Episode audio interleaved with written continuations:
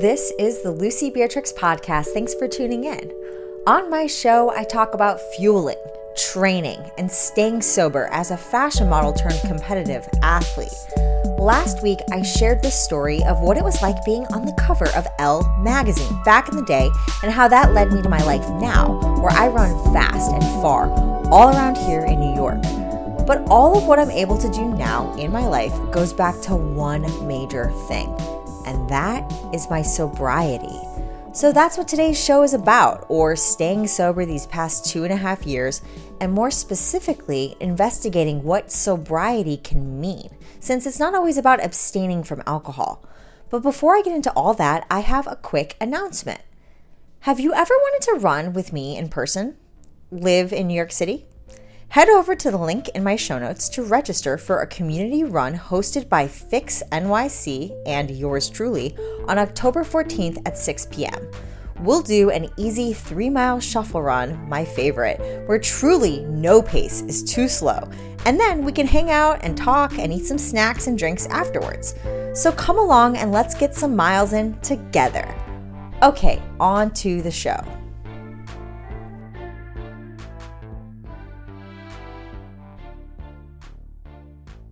Thanks so much for coming back to the show. This is going to be a conversation about sobriety.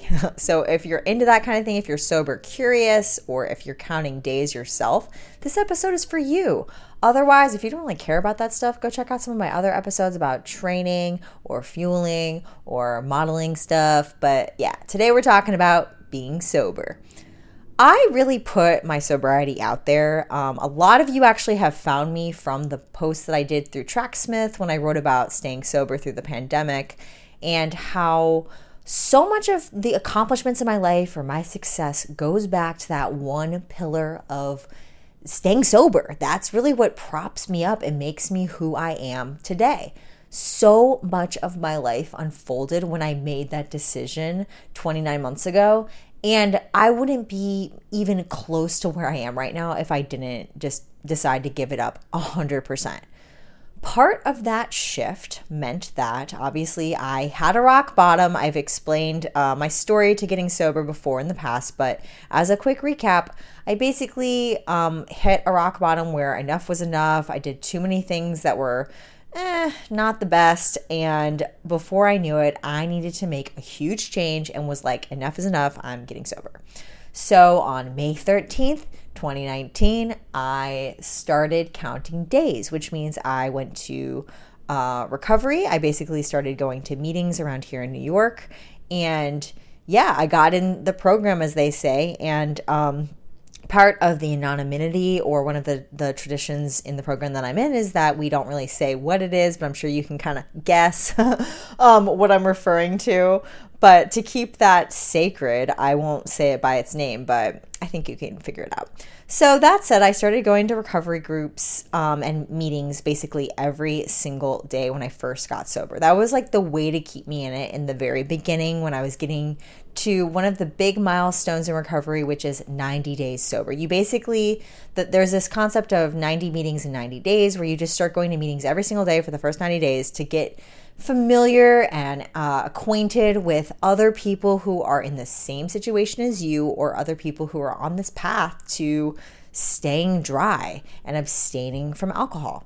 So that's what I did. And I just jumped in. And luckily, I found a home group. I found the, the most supportive group of people that every single day I would go in, sit, listen to stories, share my own stories. And before I knew it, I was collecting that chip for 90 days and I had three months sober.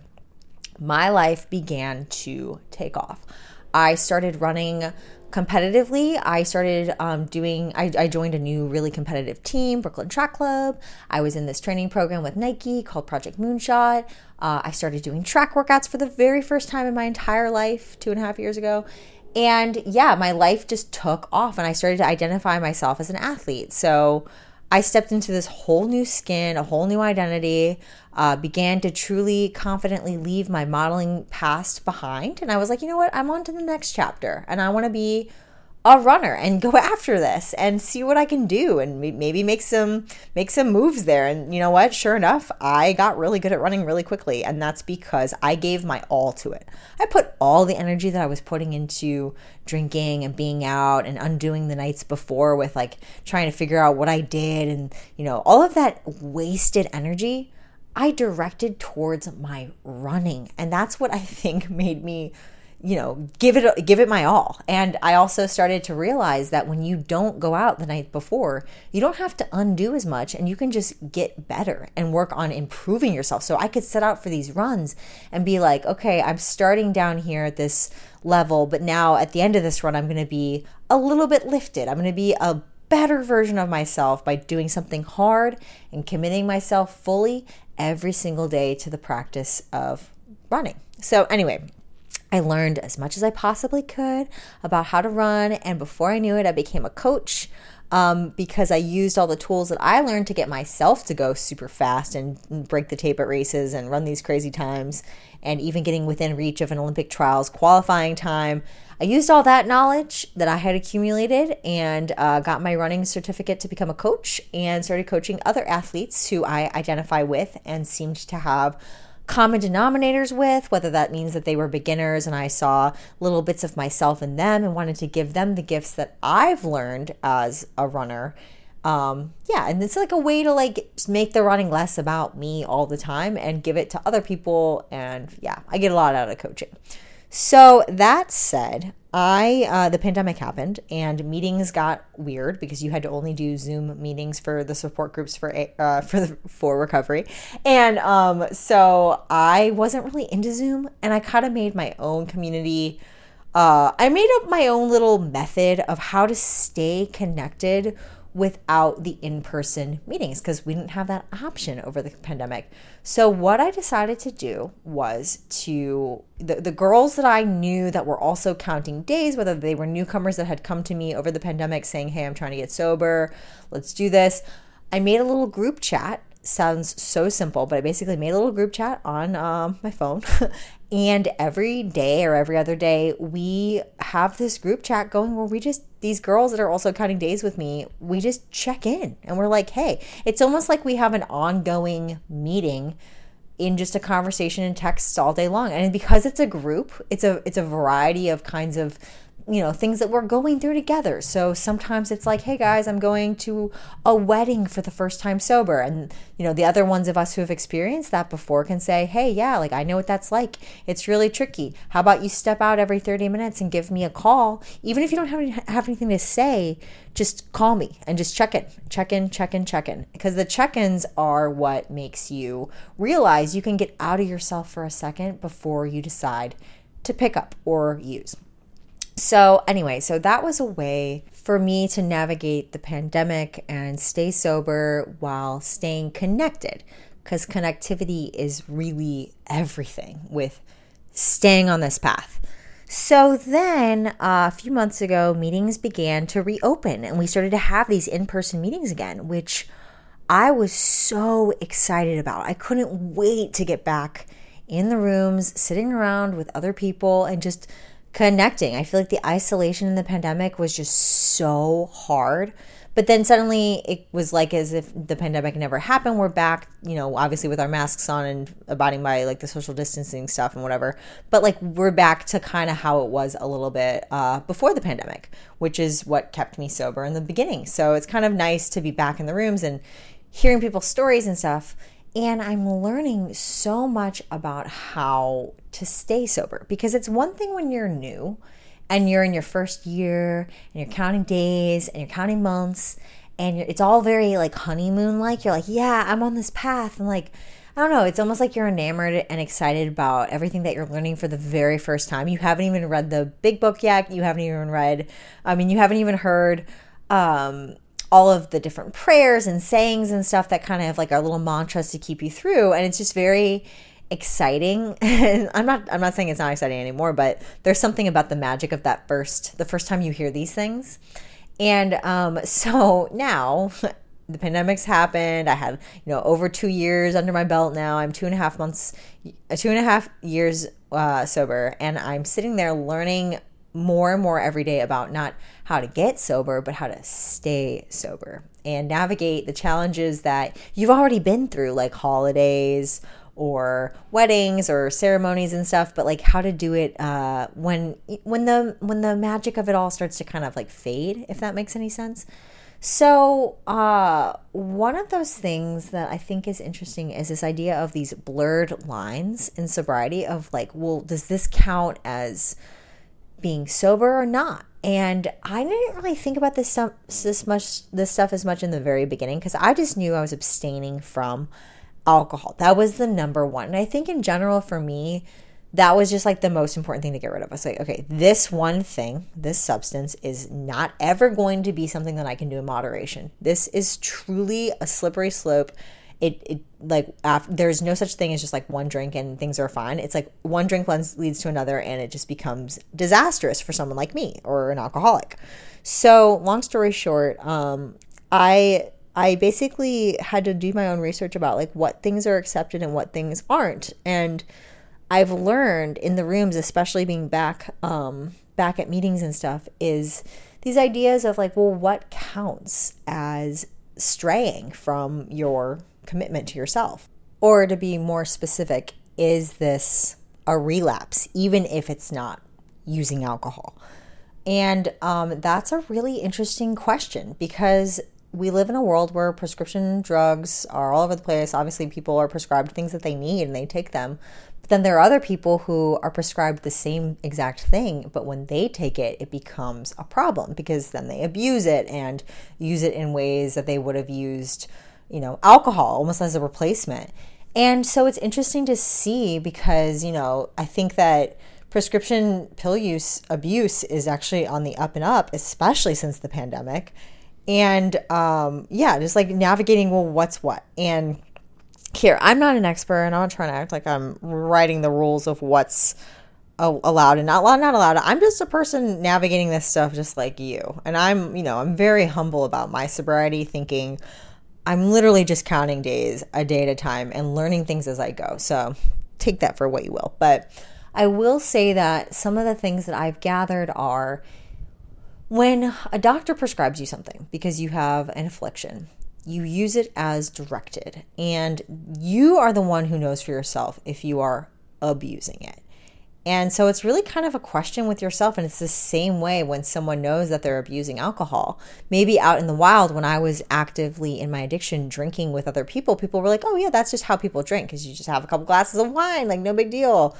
But I knew what the starting point and the end point was even if nobody else saw it and that's that's what i had to come to terms with and say hey this is definitely negatively affecting my life and actually destroying my life and it's not serving me and even though on the outside it might look a certain way i knew for myself i was abusing alcohol to get through and it uh it was ruining my life so I think the same thing goes for prescription stuff. So it's like if you're prescribed something and you use it as directed, great. But if you're abusing it and you know you are, then maybe it's something to look into. But then I think about this other whole thing, which is like the um, over the counter stuff. So, for example, I'll give you guys a little story. When I was getting sober, um, I think it was eight months in, and I kind of had like a cough, kind of a cough. I wasn't really that sick, but I had a little bit of a cough. And I remember there was NyQuil in my apartment. And I looked at the label and I was like, I don't know if this is, I don't know if this has alcohol in it or not. And granted, I had a cough. So I thought, okay, well, you know, it's it's not a big deal to use NyQuil when you have a cough. But I Googled it and I found out that there's actually a lot of alcohol in NyQuil. There's like that's like that's part of what makes it like what makes you knock out. So I did some research and I decided that I wasn't going to take it just to be safe because there's this concept of teasing the disease. So if you're, you know, disease isn't afflicted or an alcoholic, giving yourself a little bit of the thing that you're struggling with or the thing that like the substance that you have a quote unquote allergy to, something that they describe it as in the rooms you don't um you don't know what's going to happen when you tease that disease. Even if it's like in the context of like cough syrup or something it could bring out some demons. And so for me that's why i abstain personally from things that have those kinds of things in your uh, in the ingredients. The same question. Oh my god, this goes. This question gets asked all the time. But kombucha is another one where kombucha is a fermented tea beverage. It's effervescent and it has trace amounts of alcohol depending on the brand. Some have more than others. But people always ask in the rooms, is this something that um, would this mess up your sobriety or your day count? And um, some people say yes because it's got that little bit of alcohol, which they would say is you know, could lead to some kind of a little bit of a buzz, which might like trigger you. And, you know, if you're going to go all in with sobriety and counting days, you wouldn't want to tease the disease. But um, other people would say, no, no, no, it's totally fine. So it's kind of a personal choice. And at the end of the day, they always just say, ask your sponsor. It's a great um, thing to do is just like ask a person who's giving you guidance and um, make a judgment call for yourself because no one can decide for you what is uh, right or wrong in your sobriety. But another thing that I think is really interesting about um, sobriety is that it doesn't necessarily just mean alcohol or exact substances, like things that are like drugs on paper or chemical substances, but rather what um, what you're using to fill that void. So, for example, you might be a recovering alcoholic, but then you get sober and you find that you're still doing the exact same behaviors with other things. And I know for myself, I definitely do this. So I'll give you guys a completely transparent story, and that's my struggle with caffeine. I abuse caffeine like I did when I was an alcoholic, but I've traded alcohol for caffeine. Since caffeine is not a mood altering substance, it to me is not in the same family as um, alcohol. Like when I used to drink, my personality would shift and I would be aggressive and do like act out and not be my best self. When I do caffeine, when I drink coffee, when I drink energy drinks, it does something to me for sure, but it doesn't do that stuff. Like I don't ruin my life when I drink caffeine. But I definitely can identify it as something that I abuse in a way that I did when I was it's like I, I've traded it, and maybe the effects and the outcomes aren't as damaging as when I drink alcohol, but the behavior is still at the root of it. So I know eventually I'm going to have to address that stuff. I've tried in the past. It's hard. I tried to count days against caffeine, but it's very hard.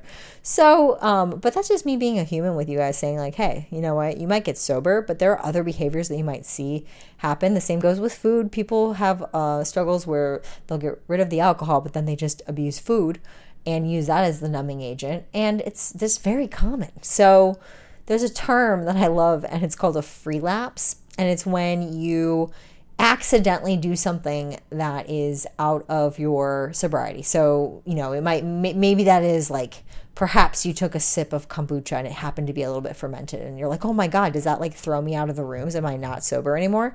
That would be considered a free lapse. But um, the, I've, I've had my own experiences with that with when I've had a day where I maybe acted out in a bunch of different ways and just, I like, even if it's like I didn't even abuse a substance, but if I've just not if I'm just acting like a sober drunk and, and mean and not, um, and just self absorbed and like all of my character defects are coming to the surface, that to me is a free lapse. And I'll be like, gosh, I got to get myself in check. I got to get to the rooms. I got to start like, you know, doing some service or check in with some fellows and like just be um, available for others because that takes me out of myself and makes me a better person and it makes me stay on the path more.